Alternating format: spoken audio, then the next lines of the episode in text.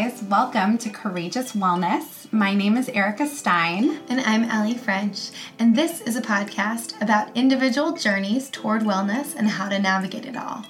We were inspired to learn about the journeys of normal people from all walks of life that have combined all types of practices, from physical to emotional to spiritual, to figure out what wellness means to them and what works for them.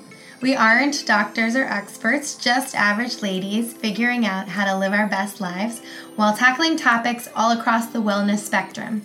It takes courage to share these journeys, and by talking about them and sharing personal stories of real people, we aim to destigmatize the process. Join us as we in our community share our courageous wellness. Hi, guys. Welcome to this week's episode of Courageous Wellness. Today on the podcast, we speak with Joanna of the successful blog and Instagram Keto in Canada.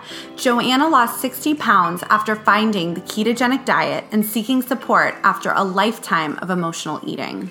We cover what the ketogenic diet is, battling emotional eating, food addiction, and much more. We love talking to Joanna and are so excited for you to hear the episode and learn more. So enjoy!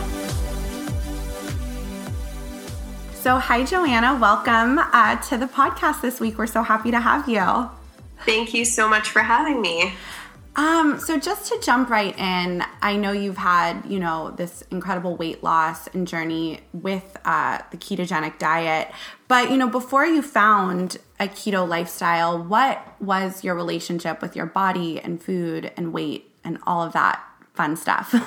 Yeah, so I definitely grew up. I grew up like the skinny kid. I was always small, you know, blonde hair, blue eyes. The boys liked to chase me. Life was all good. Um, until I hit about puberty, like I hit 12 years old, and um, I started to put on weight, and it became very evident to me, or it was kind of the first time I ever really noticed my body or started paying attention to it because for you know most of my childhood i was always just skinny and my weight was never th- anything i had to worry about.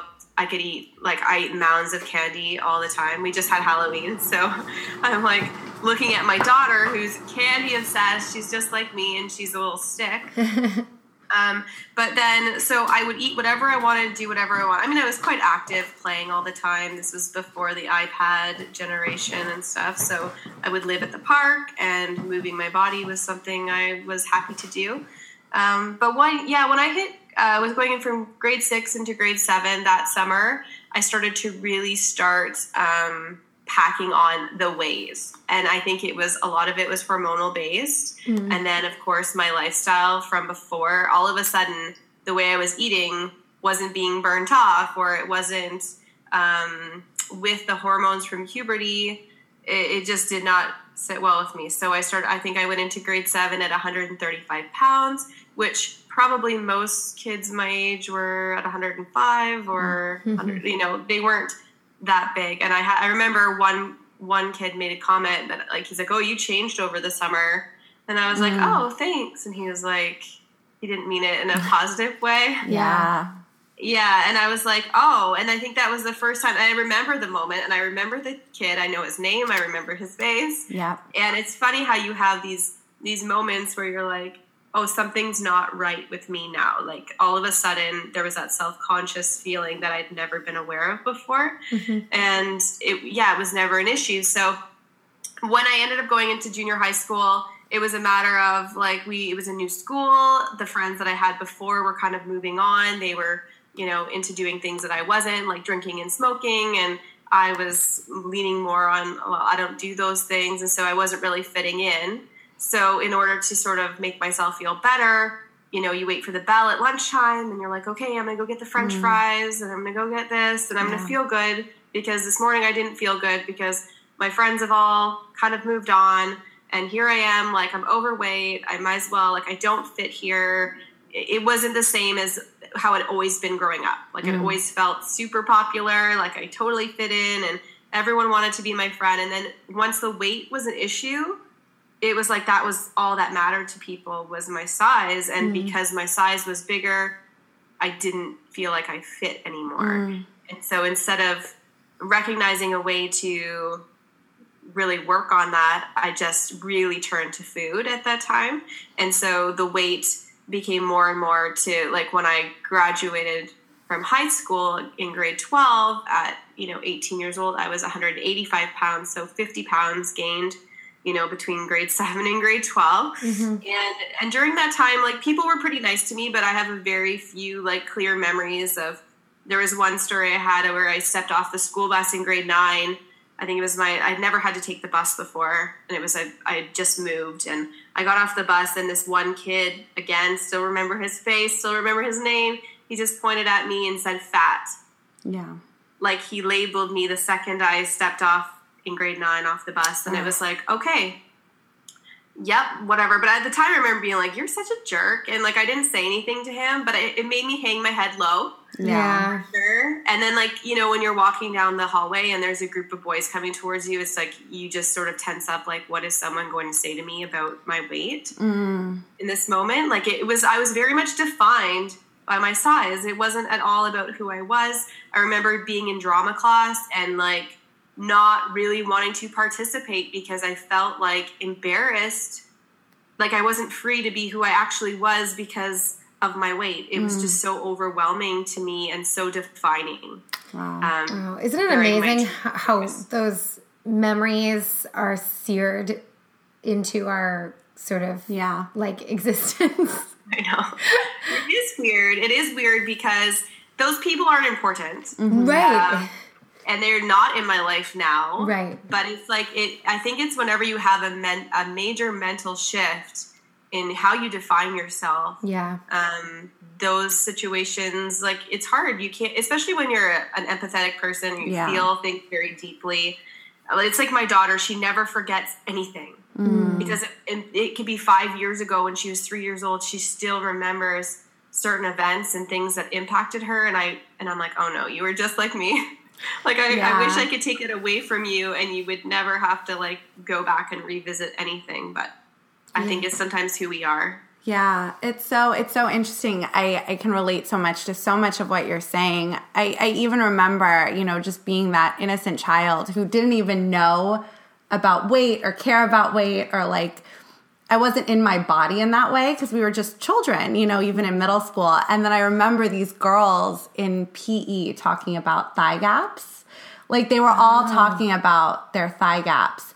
And that's when I was like, oh, I don't have a thigh gap. And then I was like, is this something like it was, I'll never, I have this, and I remember the names of the girls who were talking yeah. about thigh gaps and comparing their thigh gaps. And suddenly it's like, that's when life changed almost from childhood. Your awareness, to, your awareness. Yeah, changed. it's so.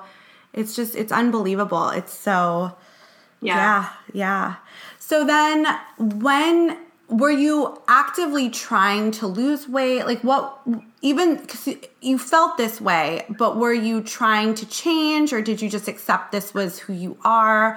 What was your relationship with your body and yourself at that time, or with fitness and diet? Yeah, so I used to play basketball, so I was still athletic, mm-hmm. um, but I wasn't very good. My mom tells me I thought it was so amazing, but she was like, "No, you weren't good at all." But um, I, I actually, I really desperately wanted to make the basketball team when I went into high school.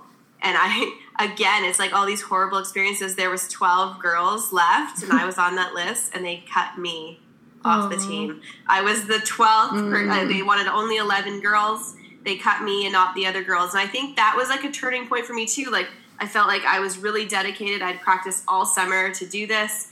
And then again, it was like shut down. And you're like, this was my whole life. My whole dream was to be on this basketball team. I remember like just sobbing at mm. school, like how embarrassing. Um, but so that was a point for me where I think it got even worse, like because it was for a lot of it for me, like my eating is all connected to feeling like I don't belong or a mm. lack of mm. belonging. Yeah. And I and I learned that later on in life, but um, for me, so I would just go back to food because it felt really good whenever I had those moments of rejection. But I still remember being in high school and running down like it's kind of like along a highway. I lived in Calgary, Alberta at the time. And I would run and I kept trying to run and run and run away like all my weight gain. Mm. It was like anyone who would notice any little bit of change in me, I would like just latch on to that and be so excited that someone noticed this change in my weight. Um, and and by the time I was 18, I had just met my husband, who is my boyfriend, and he lived across the country, which is the only reason I live in Ontario right now. um, but I did meet him, and you know, I was starting to focus on losing weight. I met him at, at a high weight, um, at my highest weight at the time, and he still loved me and thought I was great. But I started going to the gym and I started walking a lot. Um, I was in college at the time, and I sort of walked off 50 pounds. When I Mm, moved wow. to Ontario, I was 128 pounds, and I was eating at Subway. I was eating takeout still. I I just was eating kind of what was put in front of me, and I kept myself busy, and I kept walking. And so I had essentially walked off 50 pounds, and I felt great. But then when I moved here um, to be with him, what ended up happening is like we were hanging out and we would eat out all the time. And we'd eat all the good foods and um, that was sort of our entertainment was well what are we going to do? Let's go out for dinner or whatever. And then over time i had a miscarriage. So when that happened gained 10 pounds. Of course. um, we lost a loved one gained 10 pounds because i never stopped even though i kind of for a moment was distracted myself and was able to focus on the walking and maybe not eating as much um, that emotional eating underlying core like never went away. So when things were hard at work and i felt like i was undervalued or underappreciated i would just like grab food because it would always make me feel good in the moment.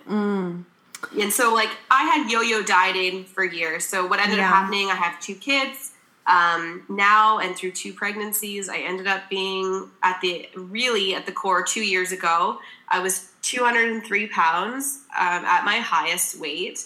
So here i'd gone from 185 down to 128 Wow. now all the way back up to even to, to above the 200s and for me that was sort of a rock bottom moment Wow, that's so I oh my gosh, I can relate to so much of what you're saying. Even myself, I met my husband at my heaviest weight and gosh, everything you're talking about with emotional eating so much that I definitely want to get to. But at this part of your journey, um, is this when you found the keto lifestyle? Is this when you started diving into yeah And yeah, how what- can you tell us my- also how? Oh, sorry. Oh, sorry. No, I was going to say, can you tell us also how you how you found this? Yes. Okay. Yes, of course. So um, basically, when I hit this moment, I felt like I was really at rock bottom. Mm. Um, I really wanted to change, or I was very, very close to rock bottom. So you know how you watch The Biggest Loser? I don't know if you've ever watched Yeah. it. Yeah. I watch it all the time.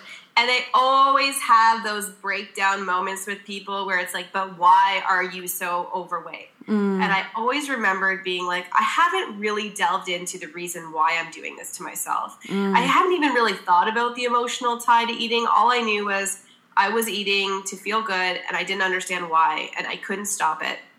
Mm. So I ended up going to an emotional eating counselor here in my town. And one of the first things she said to me was, I'm not going to tell you how to eat. I'm just going to help you with like why you're eating. And I was like, that's mm-hmm. great because that's why I'm here. Mm-hmm. But literally in the first meeting, she was like, you need to stop eating carbs. And I was like, hold the front door. You just told me that you weren't going to tell me how to eat, but now you're telling me how to eat. And she said to me, like, society tells you it's okay to eat a sandwich for lunch. It's not okay to eat a sandwich for lunch. Mm. And I was, and, and then she sent me home with homework to count how many carbs were in the foods that I was eating. And I remember her saying, You want to be eating like around 15 grams of carbs a day, she said. That's it, maximum. And I was like, this is really extreme. So I went home and I started tracking and I got really angry because like my yogurt had 25 grams of carbs. Right. Mm-hmm. You know, so I was like, you're telling me I can't even eat this healthy yogurt that I've been eating or whatever. Or the Cheerios that I was eating was already maxing out my daily allotment. And so I didn't do the homework because day one made me so angry. and when I went back, I was like, hey, I started um 21 day fix. I was like, it's okay. I've got these canisters. I'm going to weigh my food and I'll work with you and we'll find out why I'm eating bad. And she was like, it's not going to work. And I was like, lady, I just said I'm going to do this and I'm super positive. And she was like, I don't, I don't see this working for you. And so she was right. What ended up happening is I lost a little bit of weight and I was super excited. But meanwhile, this, this low carb chat chatter had kind of gotten into my head and I had started to do a lot of research on people that were following it. I saw a lot of before and afters. I learned that it was actually called the ketogenic diet. It wasn't just a low carb diet. And so by the time I had kind of finished working with her, I had done about six weeks worth of reading and research into this different way of eating that I had never tried before. And I mean, I had tried a lot of things in the past, um, like Weight Watchers or the 21 Day Fix or following the food guide or calories in, calories out, stuff like that. So that is how I originally came to find um, keto was through her and a lot of internet research. Okay. Let's pause for a second and just sort of can you explain to the listeners who may not have context for what the ketogenic diet is or what ketosis specifically also is? Um, Yeah. And you can kind of talk about maybe the difference and Yeah, of course. um, just just to give a little context if anyone's not familiar with it. Hmm. So, the ketogenic diet, or the keto diet, you might hear it called, is um, let's just explain it this way. When you eat a normal diet, a normal standard American diet, what your body does is it takes carbohydrates, it breaks them down to glucose, and you use that for fuel in your day to day activities. That's why you kind of hear people eating a plate of spaghetti before they want to go for a run or they have a marathon or something. They're fueling up with all these carbs when you follow a ketogenic diet, you deplete your body of those carbs. So you're limiting the amount of carbohydrates that you consume in a day. And when your body doesn't have carbohydrates to use for energy, it has a little bit of a switch. And what happens is it starts using fat for fuel. And and how it does that is your liver breaks down fat and it produces something called ketones. And those ketones get spread throughout your body through your blood, and your body starts using ketones for energy um, if you have excess ketones in your body, you will they'll go come out through your urine, or you can test your blood to actually test the level of ketones in it. Um, that's why it's called the ketogenic diet. And then when you have ketones in your body um, being excreted by your liver, that is a state of ketosis. So sometimes you'll hear people say like, "Oh, I'm on a ketosis diet," but they just have it kind of wrong. They they don't really know enough about it. Right. Um, so your body would be in a state of ketosis when you are following a ketogenic diet um, fairly strictly. Mm. So And that's a great explanation. Yeah. it's really succinct. So, are you always in ketosis when you're on the ketogenic diet or no? yeah, so your goal when you follow keto is to keep your net carbs, which is basically total carbs minus fiber and sugar alcohols. If you follow keto that way, there's kind of a spectrum of us out there in, in ways that we eat or follow the diet. Um, but most people kept, as long as you keep your carbs under 20, you're going to be in a state of ketosis because your body just simply won't have enough carbs in it to function um, outside of that state. So you would stay in that state. Now, there are people who will follow a cyclical keto diet. So Yeah. once a week or twice a week, they might go off plan and have a meal, like have spaghetti or something like that.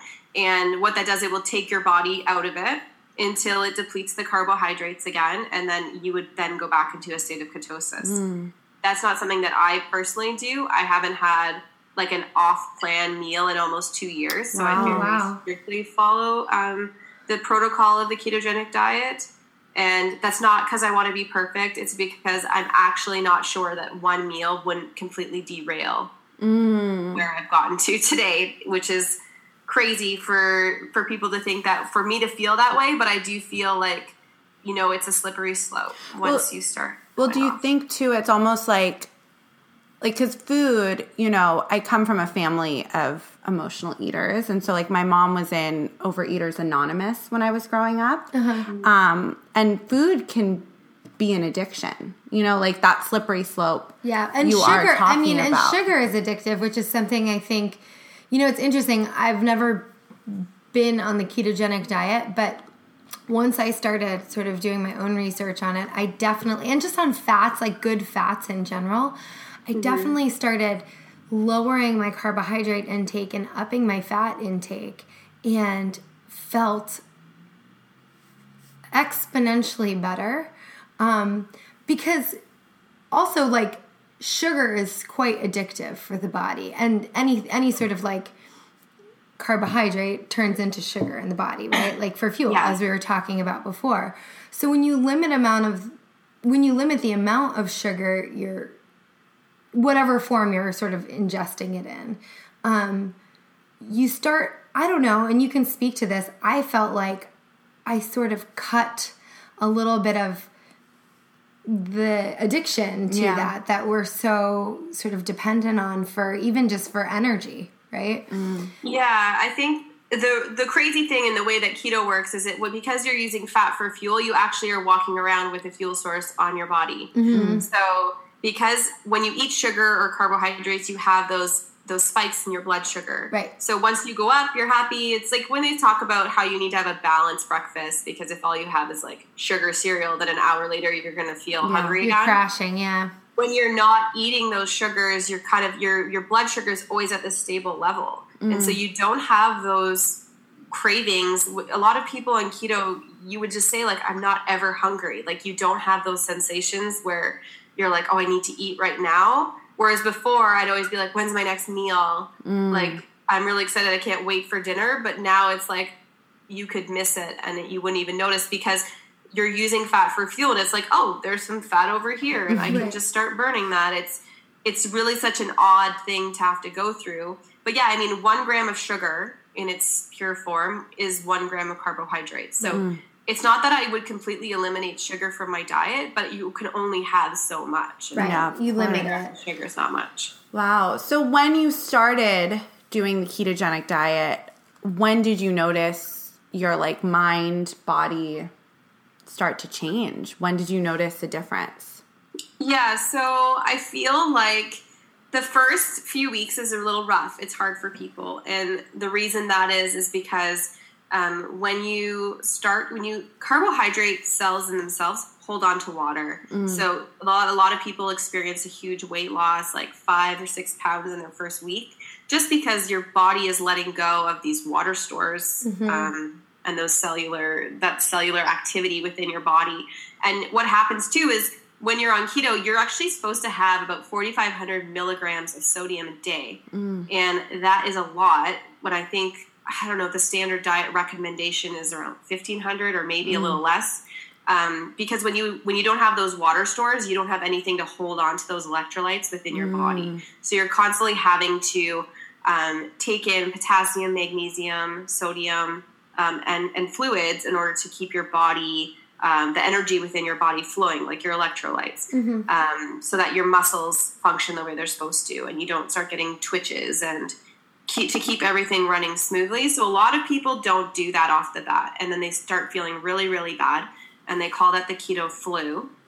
Um, and so I think a lot of people, it's like you feel like you're hungover and you have to get over that hump. But once people do that, um, I would say like by day 30, most people are fully adapted and are really starting to start to see the benefits of following ketogenic diet. They've probably lost 10 to 15 pounds already um, from doing that. Depends how much you have to lose um, as well. If you only have a little bit to lose, you might have lost three pounds or something. But So you're at this place now where you on your journey that you share, you've lost a bunch of weight, but mm-hmm. you've also discovered this sort of like lifestyle that works for you and your energy level. So mm-hmm. what's I guess it, I'm assuming, and you can speak to me if I'm wrong about this, but it's not really about weight loss anymore for you. How how does like how does being in this sort of ketogenic lifestyle work for you on a daily basis now um, as far as your energy levels go and you know you talk about not not wanting to extend um, the amount of like carbohydrates you usually track right. is that because for the last two years you've felt so good? Sort of like, what is the motivation to keep Yeah. this now that weight loss isn't really? Yeah, I think I was one of those people that was like thought it was crazy that I only like I found keto at 32 and I wish I would have found it 10 years ago. Um, it was weird to me that I'd never even heard about it. I've lost 60 pounds um, for the people that are listening and don't sort of know that side. So in the past two years, I actually lost 60 pounds in one year. And then I started on a fitness journey. So I've been eating more calories, not trying to lose any additional weight um, this past year. Um, but what's ended up happening is I've really grown to love the lifestyle. I love the food. It's super flavorful. Like, because when you're eating high fat, I mean, that means you can eat bacon and avocados and, um, you know, you eat the chicken skin or you can eat chicken wings and that's part of your diet. And what I've learned is that I really love this way of eating. Mm. I didn't really ever care for rice or pasta or quinoa or those kind of carby items before.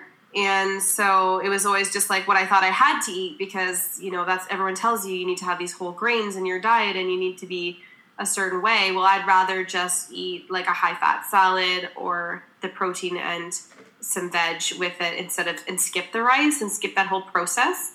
Um, my husband actually follows the lifestyle as well. He's lost a bunch of weight himself, and it it really is now the way that I prefer to live. The way that I was living before was like, when can I get my next fix of sugar? Mm. Um, I've kind of found food freedom in this, mm. and it's really weird because it is a very restrictive way of eating. Mm. You know, when you think about all the fruits you can't eat, all the vegetables you can't eat, um, it's like I can't, I can't, I can't. And I think my mindset from the get go was always like, look at everything I can eat. Mm. It wasn't so much a restrictive mindset. Like you think of people that live around the world and all they have to eat is rice and like broth, and they don't really have the conveniences that we do. Right in North America, I feel like, are you kidding me? This is restrictive. This is not restrictive. There are so many delicious meals that I can eat, and I can eat out very easily and convert it for my lifestyle.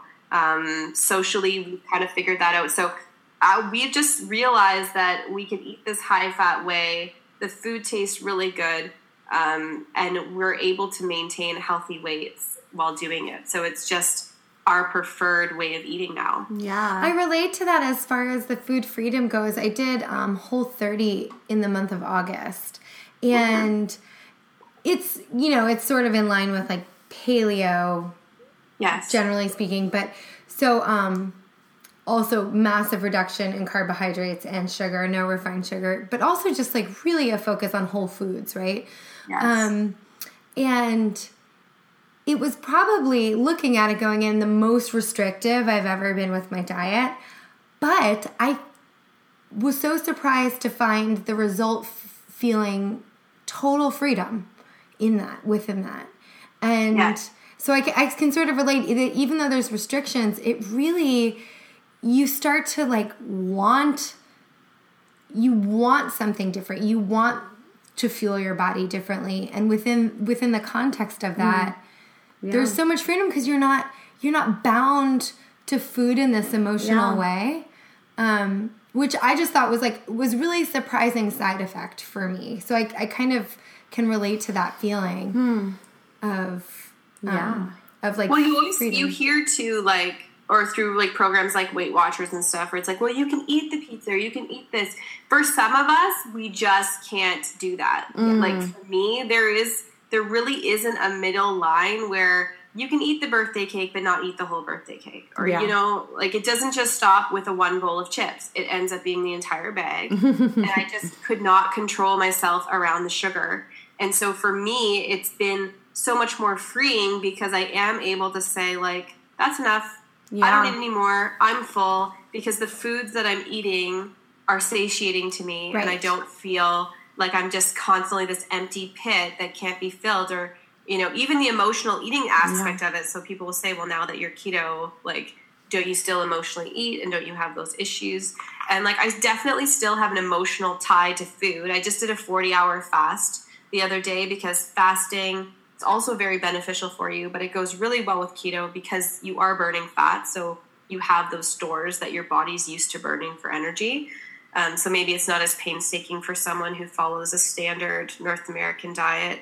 um, to do a fast, but um, I still you feel like you have those moments where you're like, oh, I want to eat just because it's entertainment or just because mm-hmm. it would make me feel good right now. I yeah. still have that on keto, but the benefit is is that I don't have the um, the also the biological effect right. from the carbs being like no your blood sugar just dropped. You better get it back up. So you're not fighting against yourself all day mentally. yeah. And that that's huge. to sugar. I mean and think about it this way. If someone becomes sober from alcohol because they have a, problem with what happens to them biologically as well as there's obviously always an emotional aspect with of addiction of any kind but also there's something like when it's um some sort of substance, whether it's that you like ingest, there is a biological response Yeah. to it. And some and there is such a thing as bio individuality. So some people do have, you know, a physical, a physiological thing that happens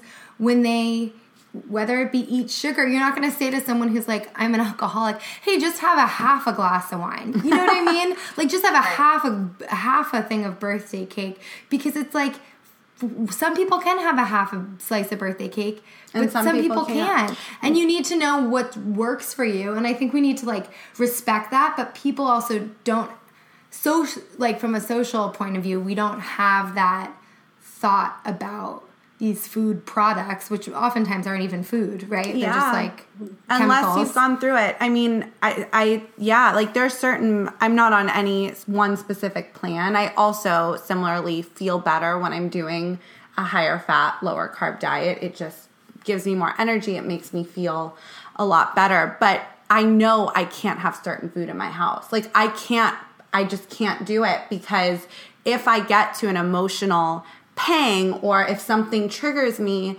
and there is this bag of chips or uh, you know i love to bake but i know i have to get rid of most of the things i bake right after i bake it because if it's there and i'm emotionally triggered i don't have the self-control. And it's gotten better i will say for me as i've you know like my spiritual wellness and slowing down and actually through this podcast and really just learning about myself, the more quiet I am, I've learned when I feel that emotional trigger come up and be like, I want to go eat something, even though I'm not physically hungry, I'm able, you know, in the five years since I've lost, you know, 45, 50 pounds, to be like, why do I want to eat right now? Yeah. And that's taken a really long time for me. So, yes, I, it's not as bad as it once was. It's still there, but it's taken a lot of work to get to the point where when I'm like, why do I want to eat this whole bag of chips right now? Oh, I don't feel loved. I don't feel nurtured. I feel XYZ, right?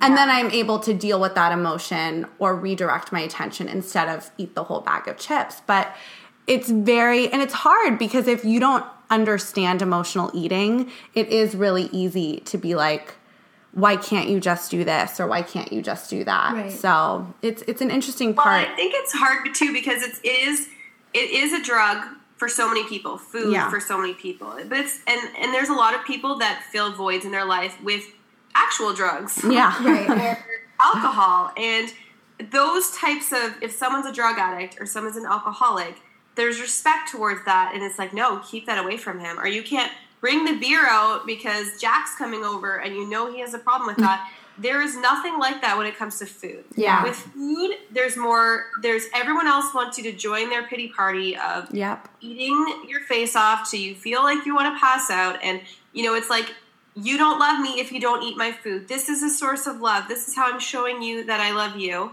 And if you won't accept that or you won't eat that then that's offensive to me. So food is one of those things where in society everyone has to eat um, but everyone doesn't have to eat the same way. Yeah. and a lot of us do have an addiction to it. And there's a lot of like i even in my life through following the ketogenic diet there's been a lot of like disrespect for the way that we choose to live our lives. There's been a lot of supportive people but there's also been a lot of people who who are uneducated and don't understand it or they don't understand why we have to put the limits on it that we do. Or they'll say you know it's just one day just go off plan it's not a big deal. But it actually is a big deal because just like an alcoholic having one drink for me, one cheat meal could mean a total like roll down the hill Yeah. of just piling back on the weight that I already lost, and I mm. and I don't want to go back there. And I think that's why I've kind of like really latched on to keto the way that I have, and I'm very passionate about it because it has allowed me to manage something that I wasn't able to manage before. That's so beautiful. I, I love, I think that's so incredible and encouraging. And I'm sure too, like, um, how has the response been to from like family or friends or as a mom with kids? And, um, you know, I know the holidays are coming up, right? So like how, how is your relationship with food in regards to all of these other aspects like you're mentioning is it does it still just allow you the control because you're in this ketogenic plan or you know how, just how how do you How manage? do you manage that? Yeah. Yeah, so often in social situations, we bring stuff. So hmm. We know there's at least something that we can eat. Again, at the end of the day, if there's nothing, absolutely nothing that we can eat on the menu or what's being offered, then we can like hold off. It's not going to kill us not to eat that one meal in that moment. And then we'll just eat afterwards. Um, but generally, people know, especially now, because I'm very well known. Yeah. Like Yeah. for doing keto, even like locally in my town and and stuff. It's just people know that Joanna's the keto person, and so they're not going to try to serve me something that isn't keto. Like Yeah. any of my friends at this point, they all understand and they respect the fact that we're not going off plan for anybody or for any reason. Yeah. And so we used to be in a supper club and so I remember going to one supper club and we brought salads. Like we just brought our own food and I said, "We're just starting out. I don't want to hassle you, but we're bringing our own food." But they had made a dip that was like keto friendly and then they chopped up celery and put like Joanna's celery around the celery bowl because they were being supportive. So wonderful. And um, but no, I think we if we have street parties too every year, I like ask people what's in the food um, because I just simply am not going to eat it if it's not something that works within in my diet. Another Mm-hmm. thing too, like if I was to go carb crazy, I would feel like crap the next course. day. Right.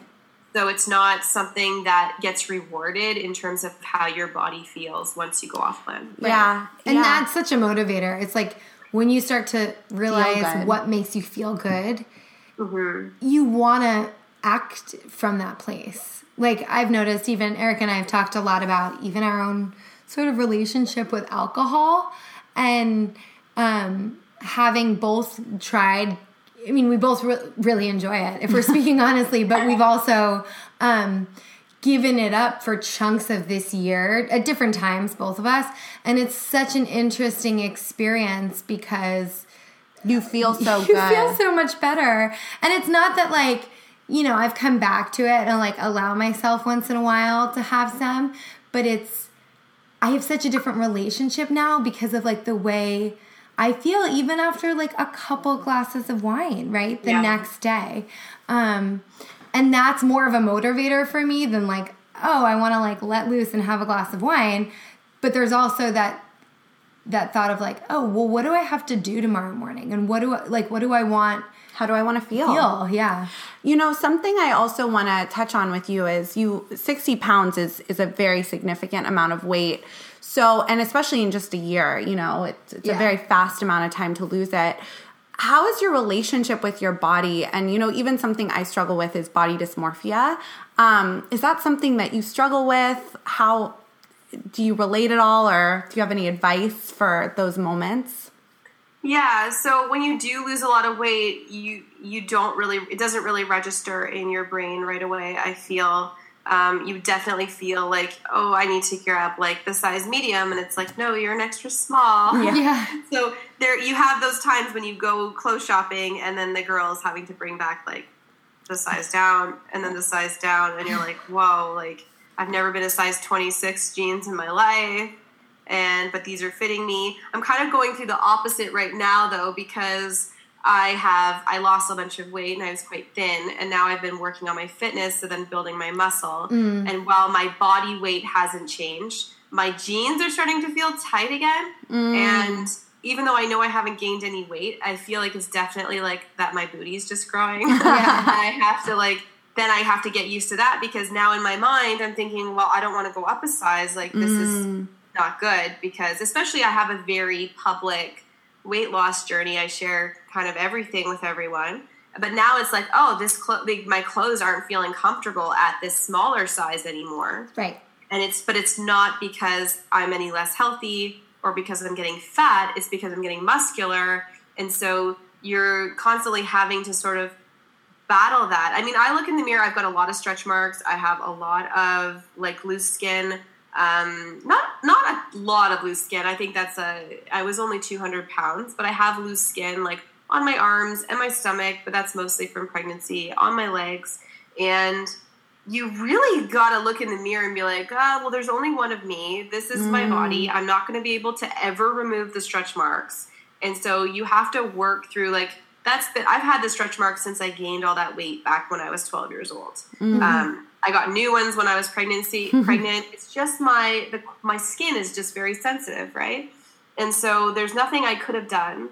Even when it comes to my daughter, it's like God, I just hope I can prevent this. Like I'm like, oh, I hope this doesn't happen to her where she has to spend like years like I did feeling self-conscious about mm. stretch marks on my arms. Even on my wedding day, it was like I got a strapless dress and it was like I hope people don't look at my arms. Like my own mm. family, like the whole, the nine guests at my wedding, you know, that I'm like, oh, I hope they don't see this because I was so embarrassed yeah. about about something I had zero control over.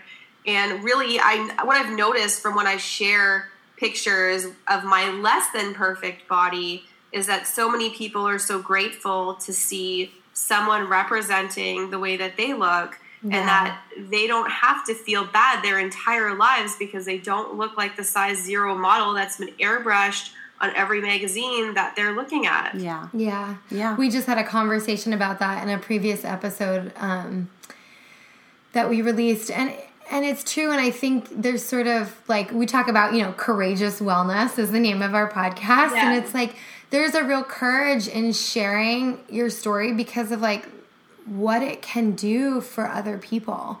And um, I think that's really commendable and I think it's it's empowering and it helps other people feel brave enough to share theirs and not hold themselves to a standard of of sort of like physical like you're saying physical beauty or whatever you want to call that that's not actually real it's only created by like Photoshop. it doesn't oh, actually it's exist. It's disgusting. Even if do. you have the most whatever stereotypical model, right? Body, even that what you're seeing of hers is not real. Yeah. so yeah. it doesn't exist in nature and like and just to kind of remind all of us of that, you know, yeah. is really important.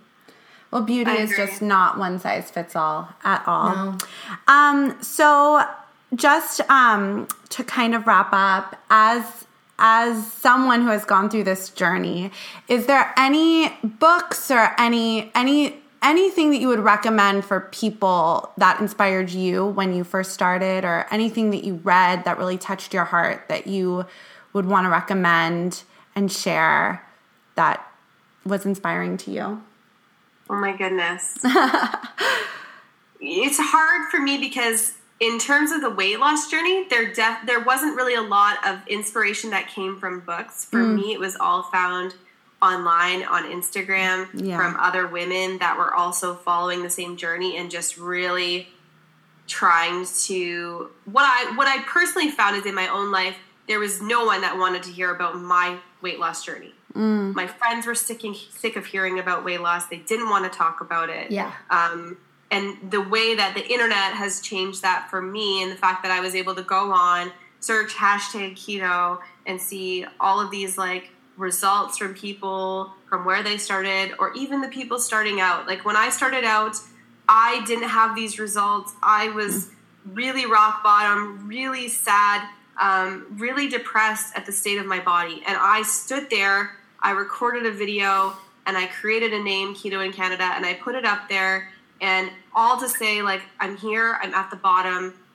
but i'm going to be somewhere else. And i'm ready to commit and to promise to myself and i will share that journey with you. And when you can do that and when you can share your journey very honestly and authentic authentically um, really sharing your truth along the way it is amazing the other people that will come out of the woodwork to support you yeah and to say like no one in my life cares if I hit my watermark for that day. Like, oh, I drank all my water today, and my husband's like, "Do you need me to clap for you, or what do you want me to do?" but there's women online who are like, "Girl, I got my water in," and people are giving you high fives and they're liking your picture, and you tend to feel that support that you might be missing. And for me, as I said before, the emotional eating was hard for me because it was always that lack of belonging. And while I feel like the internet sort of gives you a false feeling of belonging sometimes, like likes and followers don't really mean that mm-hmm. much. Mm-hmm, right. Um, when you're in the midst of trying to change your life, someone to notice, oh my god, I see a difference between those two those two pictures, or good on you for sticking with this for 30 days. It's the small, tiny, encouraging words for me personally, as like a words of affirmation person, if we're talking love languages, Yeah. that that is what really carried me through. And so I would say for anyone, that is like free support that's always there for you if you're willing to share your journey. And while I started to share my journey with zero people, I didn't have any friends or followers or anything on there. Um, and I was actually more embarrassed when real life people found me on there. I was like, oh my God, like I'm only 30 days in and I posted all these like embarrassing pictures of like really how bad my life and my weight has gotten, you know, for myself. Um, but at the end of the day, it was like, yeah, but I'm being honest and truthful with myself. And that's what's most important. And two years later, when you've lost the weight and you're working out and you're inspiring people every single day, it doesn't matter if it's one person or like a hundred thousand people that you're inspiring. It's like one person could take something from your journey and start changing their lives, and that impact alone can make you feel really fantastic about yourself. So That's amazing. Thank you so much for sharing with us. And Yeah, thank you. And you know, it's it's so that ripple effect that you've just shared, you know, going from nobody to inspiring over a hundred thousand people, even if you inspire one of those one hundred thousand people, the ripple that they could have and like the confidence of sharing their own jour- journey could inspire another hundred thousand people, and that's sort of how that's how so the community grows and so thank you for coming on and sharing with us today Yeah, thank you. you. And in case anybody listening does not already follow you, where can they find you on the internet and on Instagram? Yeah, on Instagram, my username is at Keto in Canada, so K E T O in Canada. And I also have a website with all my other social links. I'm on YouTube, Facebook. Um, it's iamketoincanada.com. Great. Thank you so much. thanks joanna thanks for tuning in to another episode of courageous wellness tune in every wednesday for a new episode featuring a different guest each week Subscribe, rate, and write us a nice review. And you can follow us on Instagram at Courageous Wellness. Until next week i'm Allie. And I'm Erica, and we're Courageous Wellness.